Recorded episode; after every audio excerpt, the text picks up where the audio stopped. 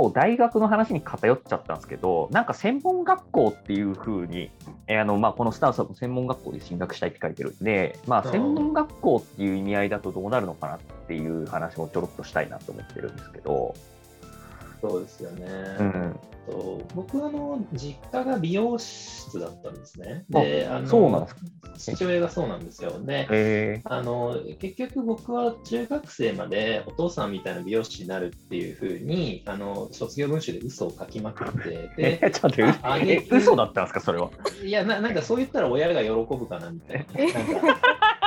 でなで結局そんな気はなくでなんか高高校生ぐらいになって、まあまあ、はいだんだん人生のこうお大まかな分類をしたときには自分は美容室ではないなと。おーでまあなったんですけど妹が行ったんですよ美容の専門学校に行ったんですね。はいはいはい。確かにここに書いてあるような高い金額を某某新宿代々木にあるあの学校に払ったんですよ。はいで、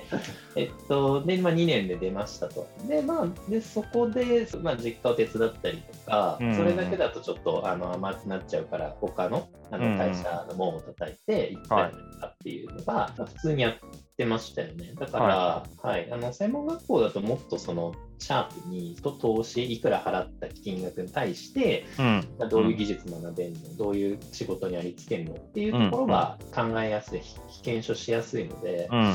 はい、なんかだ大学のそれよりとはまたまた別で、はい、なんか専門学校っていうのは、特に免許が取れるような専門学校っていうのは、全然いいんじゃないのかなっていうふううにんうん。思。はいうん。なんか源太さん、専門学校に対してなんか思うところありますか？いや素晴らしいですよね、専門学校を選択する子供たちって僕思ってて、うんうんすごいいいなと思うんですよ。なんか、さっきの話も聞いたと思うんですけど、まあ、小学校から入れると12年、高校3年生まで12年ぐらいこう、うん。受け身の座学やらされるじゃないですか。はい。で、もういいでしょって、多分みんな結構もう,、もう嫌だよってなりながら、僕は大学とか見てると、いや、もちろんちゃんと研究とか課題意識を持ってきてるあの、大学生っていうのは素晴らしいと思うし、そういう人はぜひ大学という研究機関っていうその側面を使って、ぜひ深めてもらいたいと思うんですけど、多くはまた4年間、その受け身の座学をやってる子供たちがいっぱいいるように僕は見えたんですよ。うんうんうん。で、またそれ4年やんの？なんかいいやいや授業クラスに入ってきて、板書し、うん。なんかその90分をなすごい膨大な時間なんかいやいや受けて何の身にもならずに教室を出てって単位取れたみたいな。それ4年やりますかって僕は思ってでもあなたたちは何学部で何学びたいって一応選んできたんですよねって僕は思うわけですよ。はい。そう考えるともうそれよりももうさらに絞った専門学校っていうのはうん。素晴らしい動機それこそ美容をやるにしても利用をやるにしてもなんかアートとかそういうのやるにしてもすごくいいなと僕は思って、うんうん。そっちの方がすごい能動的な姿勢が見えるなって思う。うんうんうん。だからすごくいいと思いますし、理にかなってるし、専門学校いいなって僕思うんですよね。うんうんうん。まあなんかやるしかねえ感は若干、あの、専門学校の方がちょっと高いですよね。うん。もそうですよねう、腹くくってやらなきゃみたいな。結構専門学生から見ると、なんかその遊んでる大学生とかを見ると、ちょっとい意味がわからないこいつらっていう感じで、若干下に見られてもおかしくないですよね。そのまあめちゃくちゃ忙しいらしいですからね、専門学校生って。そんな本当に遊ぶ時間とかないぐらい課題に追われてるみたいな。うんうん。まあでも、その方が正し正しいっていう言い方はあれですけど、まあ日本の大学生がちょっと特殊なだけであって。確かに。海外の大学とか行ったら、まあ本当に結構大変ですからね。そうですよねなあ僕もなんか、時間と金に余裕があったら専門学校行きたいなって思います確かに。もんね。なんかどどういうのに行きたいとかあるんですか？えでも僕、高校2年生まであの美容師になるって思ってたんで、あ、そうなんだ。美容師になりたいって思ってたんで、えただ一番モテそうだからって、ただそれだけの理由だったんですけど、当にらしい理由。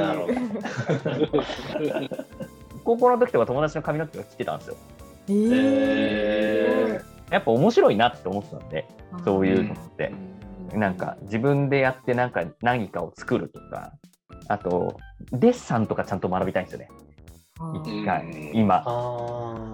アートの文脈となんか観察するみたいな文脈でデッサン今ちゃんと習ったらめっちゃなんか面白いんじゃないかって思ってなるほど。とかなんかいろいろやってみたいなって思ったりするんでもう別にそんなノリでも、まあ、いいんじゃないかな、まあ、お金払ってもらう分あれなんですけどうん。まあもともと何かを学びたいとかっていう動機ってなんかもう楽しいとかっていうところだと思うので将来役に立つとかっていうところよりもなんかそれが楽しくて学ぶ方がモチベーションとしては自然だなって個人的には思ってるんでうん。その時に興味そがある人うだよね。みたいなのでもまあ全然いつか何かには絶対役立つなとはそこにその学費の視点っていうのはすごく大事だよねってうん。思いますよね。それがお金に計算、換算できてもできなくても、うん。いくら払ってるんだっていうのは、なんか強烈な体験として残ると思うんですよ。うんうん。だからなんかそれをこうじゃあ自分の将来子供を持った時とかにその親としてこの金払うかとかなんかまたその問題が繰り返されてきて、うんでああの当時の体験ってどうだったっていうのをまあ伝えやすくなったりはしますよね。でうんいざ自分が当事者の時とかも、まあ、お金の払う払い方っていろいろあって、その大人になった給料で繰り越してまあ、奨学金ローンですよね。で、それを返すのか、まあ、頑張ってもらえる給付型の奨学金もらうとか、うんうんまあ、親に頼み込んで、えー払ってもらうとか、まあ、いろいろあったり、僕は結構留学のお金って塾の先生のバイトで貯めたんですよ。で、それで行ったりとか、で、いろんなやり方はあって、で、なんかそれを工夫するだけでも人生の大事な勉強だったりするんじゃうんないかな。うんうんうん確かに。まあ、今本当に奨学金とか割とたくさん増えてはいるので、まあなんか高いからやめようぐらいで終わるんじゃなくて、じゃあ本当にいくらかかるんだろうみたいな話とか、じゃあなんかちょっとでも得する方法あるんじゃないかなみたいなのとかは、なんか国単位でも都道府県単位でも結構いっぱいあるので、その辺はぜひ調べていただきたいなっていうのと、まあ、なぜそんなにかかるのかっていう話をすると、いろいろ経営的なうんぬんかんぬんいろいろかかって、それを払わされてるんだなみたいな風になるんですが、じゃあ、なんか千葉さんがさっき言ったけど、それをどう使い倒してやろうみたいな話とか、そこから将来的に何につなげるかみたいなのはもうなんか割と自分次第だよみたいな、そんなありきたりな何も答えになってないような着地ということで、とりあえずいいですかね。はい。着地、着地しないでいいと思うんですよね。そうですね。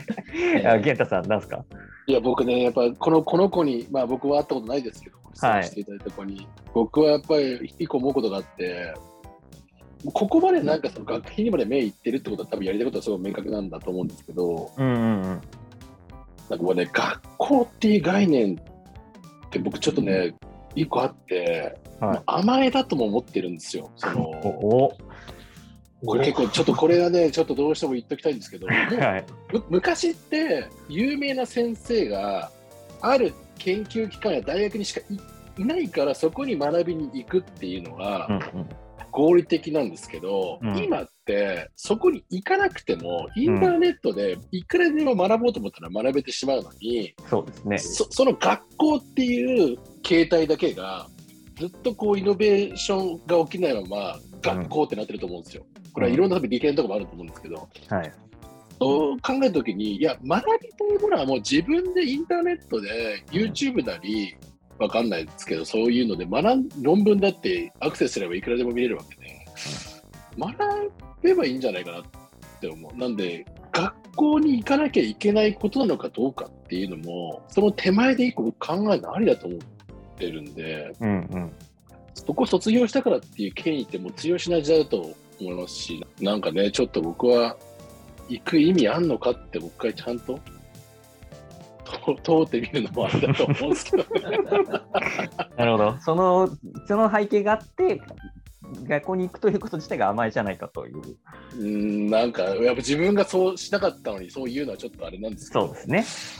それは僕も思います。はい。はい。なんか、今はできる気がするなっていう。そうですね。